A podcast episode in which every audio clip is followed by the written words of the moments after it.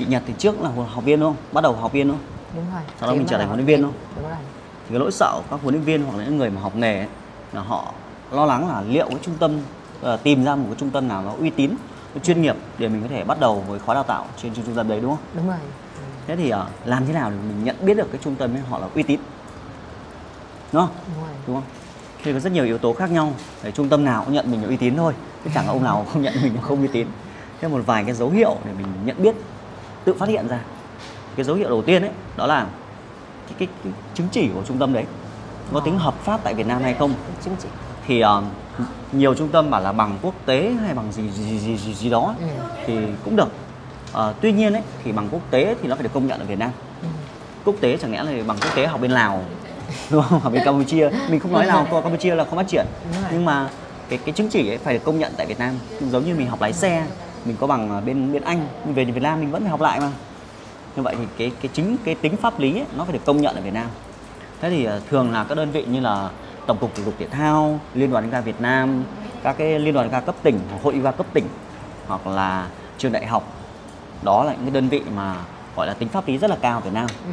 còn lại là cái nhóm mà những cái đơn vị đào tạo theo kiểu công ty trung tâm thì rất nhiều công ty trung tâm họ cũng hơi uh, marketing một chút họ đặt những cái tên như là học viện hoặc là cái gì gì đó chẳng hạn thì đó là cái chiến lược kinh doanh của họ thôi chứ làm gì Việt Nam làm gì có học viện đâu làm gì có học viện yoga đâu đúng không thành lập học viện nó khó làm gì nó chỉ là công ty trách nhiệm hữu hạn học viện yoga gì gì gì đó thôi Ừ. thế thì mình chẳng quan trọng nhưng miễn sao cái chứng chỉ của đơn vị ấy nó phải có tính pháp lý được và được các cơ quan nhà nước họ quản lý Đấy. đầu tiên mình mình quan sát điều đấy thế bằng 200 giờ 500 giờ nó chỉ là một cái yếu tố thôi. Thì phải là con dấu trong cái đấy mới là quan trọng nhất.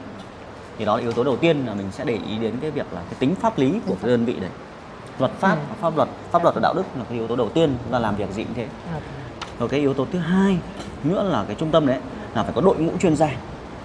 Thì rất nhiều bây giờ là rất nhiều người là bắt đầu từ huấn luyện viên sau đó họ họ học tốt các cái chuyên môn của họ sau họ cũng muốn đào tạo nghề khác. Nhưng mà với căn với cơ bản thì nó chỉ là một cách truyền nghề thôi truyền nghề thôi. Tại vì sao lại cần đội ngũ bởi vì để mà một tạo ra hoặc là đào tạo huấn luyện viên yoga mà họ có nhiều các kỹ năng khác nhau để học rất nhiều thứ. Nhưng mà các cái để mà trở thành chuyên gia thì chúng ta chỉ tập trung vào một thế mạnh thôi đúng không? Ông biết về trị liệu thôi chứ.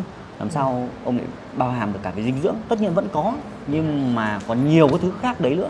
Nên một trong hết vào một con người rất là khó. Nên là thường là cái tổ chức uy tín họ phải có đội ngũ đội ngũ đi một mình làm sao nhanh được bằng ờ, chuyên nghiệp bằng cả một nhóm chuyên gia được. Từ bác sĩ người này phụ trách dạy về kỹ năng phát triển người này hướng dẫn về cách à, kinh doanh phòng tập người này về kỹ năng rồi. luyện tập dẻo người này là dinh dưỡng đúng không? Rất nhiều kỹ năng thì mình phát hiện trung tâm uy tín là có đội ngũ chuyên gia. Chứ đi cá nhân một mình thì gọi là ờ, đào tạo nghề thôi đào tạo nghề thôi. Nên là khi các học viên mà chúng ta học các khóa đào tạo viên chúng ta phải để ý điều đấy. Tổ chức tổ chức nó luôn mạnh hơn là những cá nhân thì đó là cái dấu hiệu để chúng ta biết rằng cái đơn vị nó giúp ích cho cuộc đời của mình.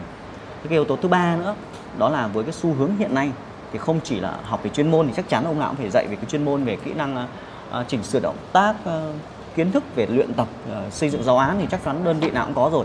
Nhưng mà cái cái để, để tạo lên sự thành công bây giờ là là chúng ta không chỉ học xong chúng đi làm thuê đơn vị nào cả. Các trung tâm bây giờ khó khăn lắm. Thế thì cái cái dấu hiệu thứ ba là họ cái trung tâm ấy họ phải đào tạo cho mình cái kỹ năng xây dựng thương hiệu xây dựng thương hiệu là gì à, xây dựng thương hiệu để nhiều người biết đến bạn nhiều người biết đến huấn luyện viên đấy ví dụ như là à, kỹ năng xây dựng thương hiệu trên Facebook đúng không đúng các cái rồi. cách để marketing xây dựng phát triển bản thân của mình thì nhiều người biết đến mà mà tập của mình chứ đấy. bây giờ bạn dạy giỏi mà không có học viên thì lấy gì mà dạy đúng không? thì cái, cái phải có học viên yếu tố đầu viên có Phải học viên nó quan trọng hơn là việc là dạy cái gì đúng không? Còn dựng có bằng ở đấy treo đấy nhưng không có học viên thì thì thì thôi. Như vậy thì ờ, đặc biệt là sau covid mọi người ai cũng cầm cái điện thoại trên tay ai cũng sử dụng facebook ai cũng xem youtube. Vậy thì các cái marketing ở đây nghĩa là giống như là việc là ờ, hướng dẫn bạn gọi là nổi tiếng hơn chút. Bằng các cái cách làm tạo ra những nội dung hay ờ, cách bạn xây dựng cái hình ảnh của bạn trên Facebook nhiều người biết đến mình. Ví dụ Ừ. như là kênh YouTube chẳng hạn vài chục nghìn người theo dõi giúp mình dễ dàng có học viên hoặc Facebook của mình hàng ngàn người ờ, có hàng ngàn người bạn chẳng hạn thì giúp cho mình có nhiều khách hàng hơn.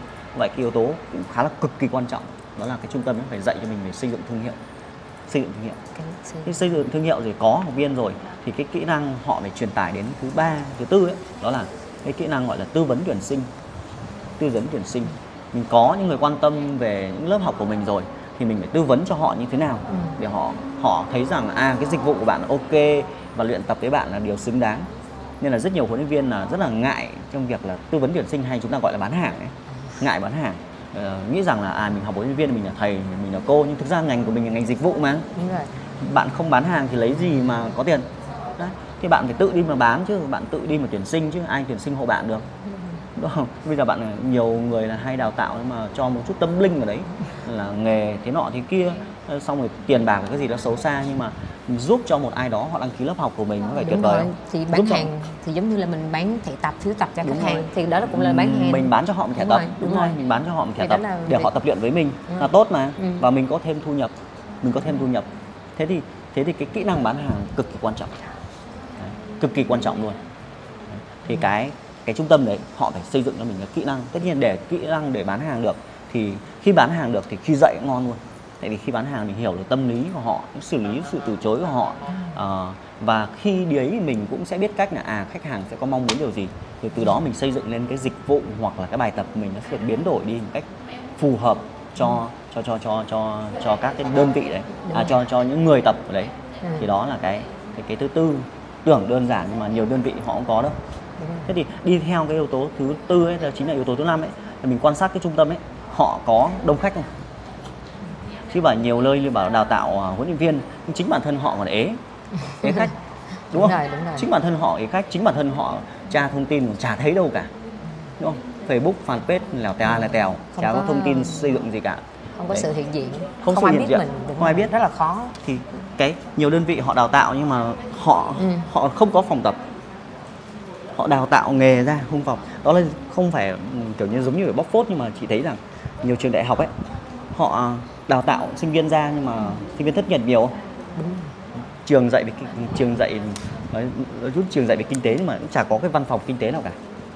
Thì là sao có sinh viên họ có cái cơ hội để thực hành? Đúng rồi. Vậy cái trung tâm đào tạo ấy họ phải có một cái lực rất là mạnh. Họ khẳng định được rằng họ uy tín là Ừ. họ có hàng trăm học viên đang tập luyện. Thì huấn luyện viên mới có cơ hội thực hành chứ. Đúng rồi. Ví dụ như là em làm online chẳng hạn ấy thì các lớp học online mình luôn chật cứng người hàng ngàn người theo dõi internet. Mình dễ dàng có thể tuyển sinh một cái lớp zoom để cho họ vào đấy để họ có thể là quan sát họ phải luyện kỹ năng.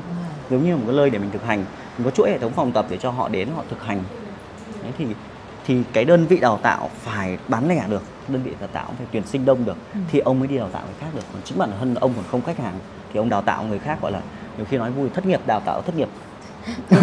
Đúng không? Cái, cái, cái người đã đã không có khách hàng còn đào tạo thêm người khác. Tiện cạnh tranh với nhau rồi yếu tố thứ năm tưởng là tưởng kiểu như là không để đến để ý đến nhưng mà quan sát. Gọi là hệ thống họ phải tuyển sinh đông được khách hàng lẻ những khách hàng cuối người tập luyện ấy, thì họ mới xứng đáng là đào tạo. Thì đó là năm cái dấu hiệu mà nếu mà các bạn xem video này mà có mong muốn trở thành huấn luyện viên ấy chúng ta phải quan sát thật kỹ về điều này. Tôi sẽ tổng hợp lại là thứ nhất là về tính pháp lý. Thứ nhất là tính pháp lý. Thứ hai là họ có đội ngũ chuyên gia Đấy, làm việc cá nhân làm sao thành công được. Đi lẻ thôi. Ừ. và thứ hai là họ không có đội ngũ thì họ không dạy cho bạn cách đội ngũ được. Họ không đội ngũ thì làm sao họ hiểu họ có thể xây dựng ờ, hướng dẫn cho bạn cách để bạn vận hành phòng tập được. Ừ. một cái phòng tập một cái doanh nghiệp nó phải có đội ngũ. Mỗi người một tay một chân chia nhỏ ra thì mới làm được đúng không? Để thứ ba nữa là cái cái việc là xây dựng cái thương hiệu cá nhân. cá nhân. Đó, giống như chị là, là chị chị cũng chia sẻ với các học viên của chị đó. Huấn luyện viên chị là cái làm video Đúng cái rồi. đăng bài facebook nào nhiều người theo dõi đúng không? Đúng rồi. sau đó là dạy cho họ cách các chiến lược về tuyển sinh. Làm thế nào để khơi gợi chứ suốt ngày bây giờ mọi người cứ đăng lên là tuyển sinh lớp A lớp B khung giờ gì đó học Ừ. phí. Đăng lên qua ma là xem đâu. Nó có chiến lược khác cách khác. Và khi họ nhắn tin cho mình rồi mình trả lời như thế nào để họ họ cảm thấy à dịch vụ mình là tốt. Giá cả như thế là rất là tuyệt vời và họ Ừ. sẵn sàng họ tin tưởng. Thì đó là do cái việc sự thuyết phục của mình thì Đúng họ mới đến tập được Ừ. và thứ thứ thứ năm là mình phải quan sát đơn vị đấy là họ phải chứng tỏ thực lực là họ muốn đào tạo thì họ phải là người thành công trong việc là từ cái việc là triển khai các phòng tập của họ đã. Còn họ không có thì thôi cân nhắc thật kỹ. Thì đó là câu chuyện trong chia sẻ ngày hôm nay. Chị Nhật cũng là người đào tạo yoga tại Nha Trang. Bản thân Kim Báng đào tạo các huấn luyện viên. Mình chia sẻ bạn thông điệp này. Thì uh, nếu bạn thấy điều này là bổ ích thì hãy chia sẻ lại cho những người bạn của mình hoặc ai đó có ý định học nghề huấn luyện viên yoga. Tất nhiên huấn luyện viên yoga cũng là một nghề hot trong năm nay. Báo cáo Google chỉ ra rằng là nó ngành sức khỏe và làm đẹp là ngành bùng nổ sau đại dịch. Nó mang lại chúng ta rất nhiều cơ hội nhưng mà Ừ. để mà lựa chọn thì các bạn phải là người hiểu biết tìm hiểu thật kỹ trước khi lựa chọn. Và trên kênh YouTube và fanpage thì bạn chia sẻ rất nhiều các cái cái kinh nghiệm về việc hành trình trở thành huấn luyện viên cách tăng thu nhập như thế nào cách chăm học viên ra sao các kỹ năng mềm. Thì bạn hãy theo dõi trên kênh YouTube cũng như là nếu bạn có câu hỏi thì comment ngay dưới video này. À, tôi sẽ giải đáp bạn trong video tiếp theo. Xin chào và hẹn gặp lại. Xin chào bạn.